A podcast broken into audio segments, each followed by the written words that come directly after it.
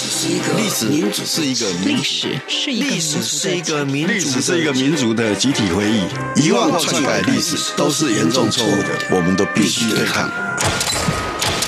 开放历史，透过档案的开放、田野调查与口述历史，把台湾的历史还给台湾，把台湾的记忆传承下去。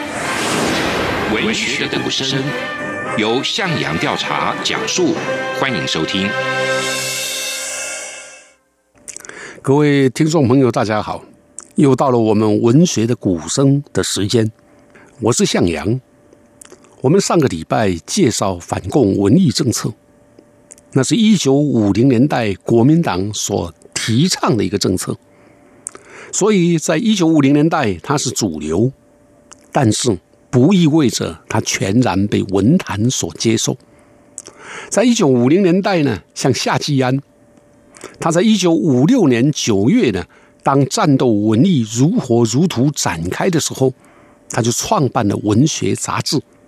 主张我们虽身处于战乱时代，我们希望我们的文章不要动乱。这就很明显的针对战斗文艺的动乱而发。又比如说胡适，胡适在一九五八年的时候，应中国文艺协会的邀请去演讲，他大谈人的文学跟自由的文学。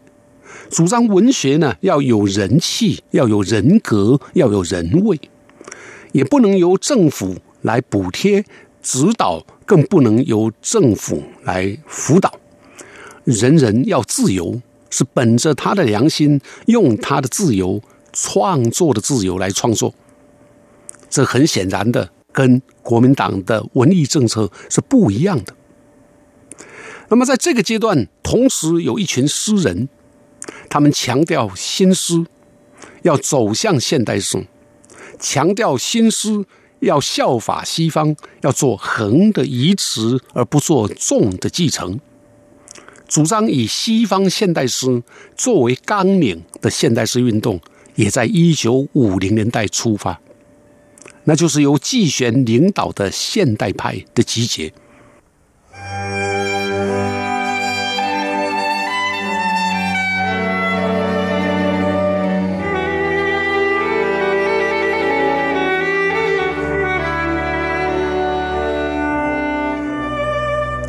这一群诗人在政治的蒺藜、铁蒺藜、反共的细缝当中探找阳光。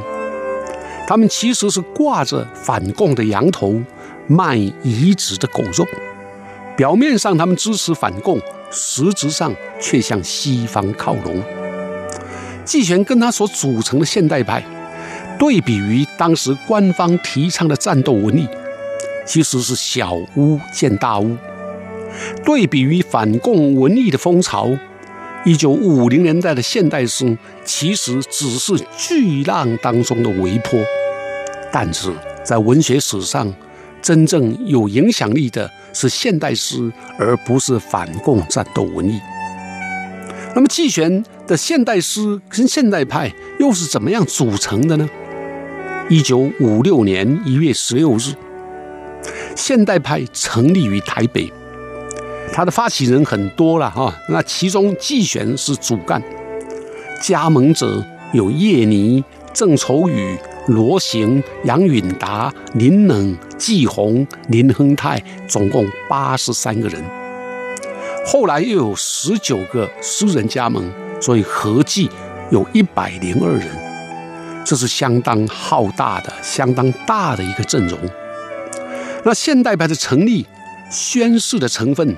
大于反共文坛实际的作用，也就是说，它从文学史的意义来看，它是一个分水岭，它标记了台湾的新诗。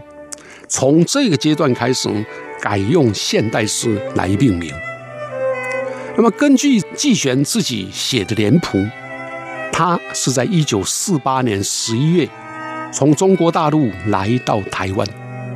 在一九五三年的时候，创办了《现代诗季刊》，所以一九五六年组成现代派。啊，已经是他来台湾八年之后的事了。那现代派到了一九六二年解散，所以整体算起来，横跨了一九五零年代，大概有十多年之久。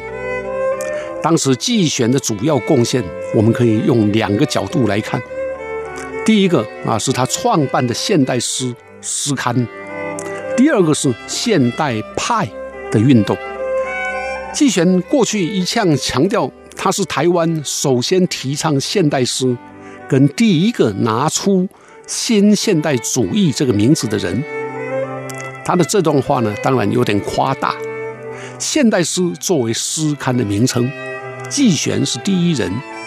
但是如果作为诗的内容，以及诗史来看，这未必都是季选的功劳。我们在前几个礼拜曾经介绍过风车诗社，那是一九三三年就在台湾出现的超现实主义，也就是现代主义的诗社。到了一九五零年代，比现代诗季刊还早的，就有一九五一年十一月在《智利晚报》。推出的新诗周刊，以及一九五二年八月由季选跟潘雷合办，但是只出版一期的《诗志》，就是诗的杂志的《诗志》。那么新诗周刊当年呢，假《自立晚报》以副刊的形态出版，当时是任职在《自立晚报》的钟鼎文发起的，他找来。国民党文艺政策执行者张道凡的手下叫葛贤宁，以及季玄来合办。那么出刊一个月后，很不幸的，葛贤宁呢，因为《新诗周刊》呢刊出了钟鼎文所写的一篇反对文艺有政策的文章，宣布退出。这个当然很清楚，那个时候张道凡正在提倡战斗文艺、反共文艺，所以葛贤宁的退出。啊，是是理所当然的。没有想到，不到几个月，钟鼎文跟季璇也退出了，所以《新诗周刊》就改由秦子豪来接任。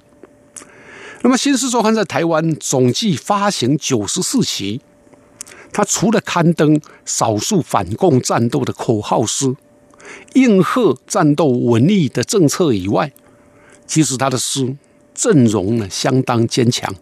作品的水准相当奇异，他将大陆来台的诗人集合起来，新传啊。那另外，他也培植了台湾新一代的诗人，奠定了我们今天看到的现代诗蓬勃的基础。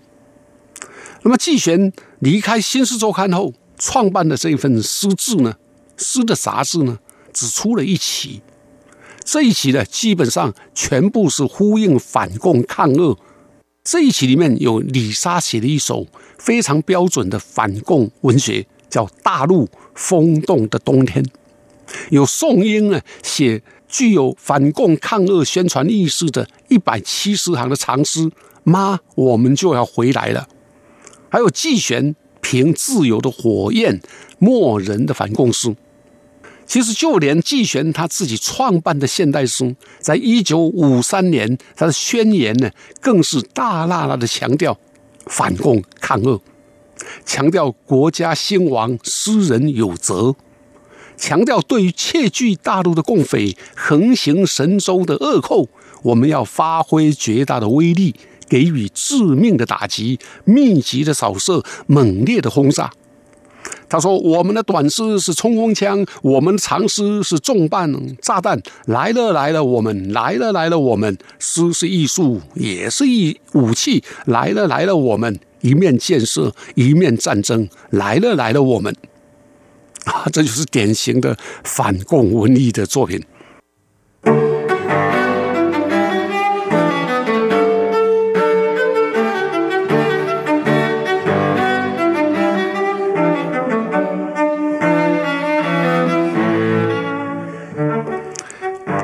啊，这样的字眼，我们从另外一个角度比较体贴的想啊，应该是大环境因素使得季玄不得不然。季玄办现代诗，它的主要使命，事实上是宣言里头有一些话，比如说，唯有向世界诗坛看齐，学习新的表现手法，急起直追，迎头赶上，才能使我们的所谓新诗达到现代化。啊，所以从新诗到现代诗，就跟这一段有关系。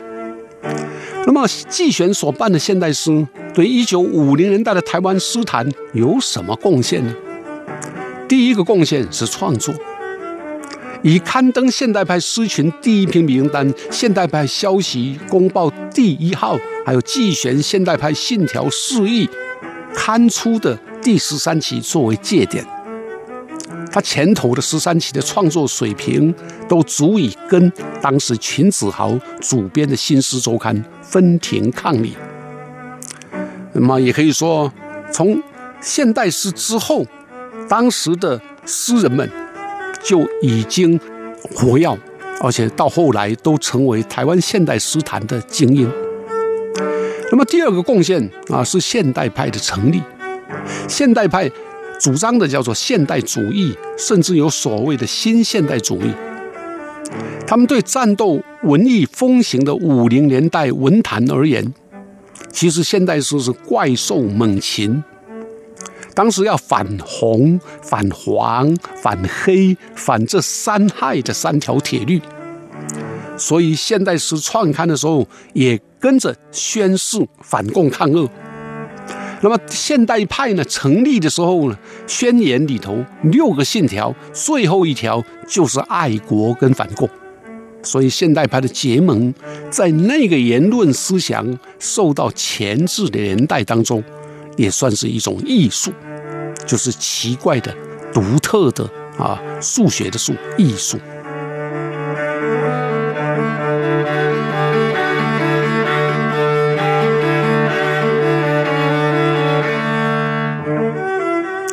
那么，现代派的主张又是什么呢？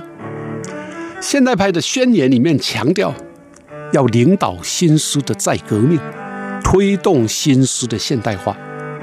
所以后面驴列的六大信条，我们就把这六个信条念一下，就可以了解现代派的主要主张。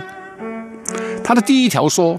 我们是有所扬弃并发扬光大的包容了自波特莱尔以降一切新兴诗派之精神与要素的现代派之一群，这一条当中没有任何逗点，一口气到底啊！要强调的是法国诗人波特莱尔以降的所有西方的新兴诗派。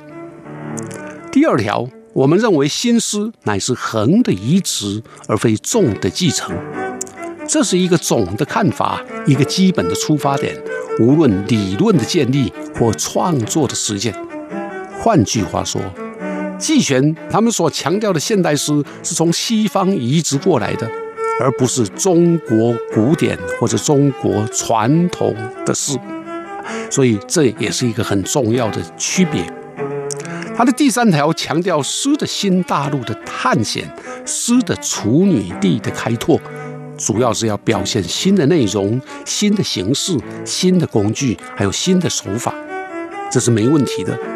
第四条强调知性，第五条强调追求诗的纯粹性，那么第六条就是我们刚提到的爱国反共、拥护自由与民主。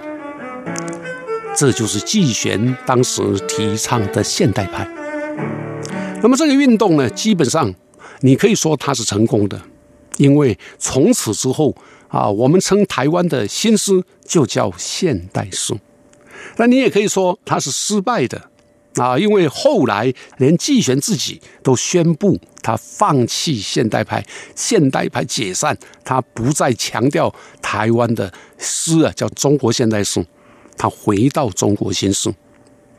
同时，秦子豪也跟他产生了论战。那整的来看呢？季璇啊，在台湾的新诗的发展过程当中扮演的角色，在一九五零年代是相当特殊而且突出的。我们下个礼拜继续要谈的是一九五零年代的另一股来自台湾乡土的作家群，欢迎你继续收听。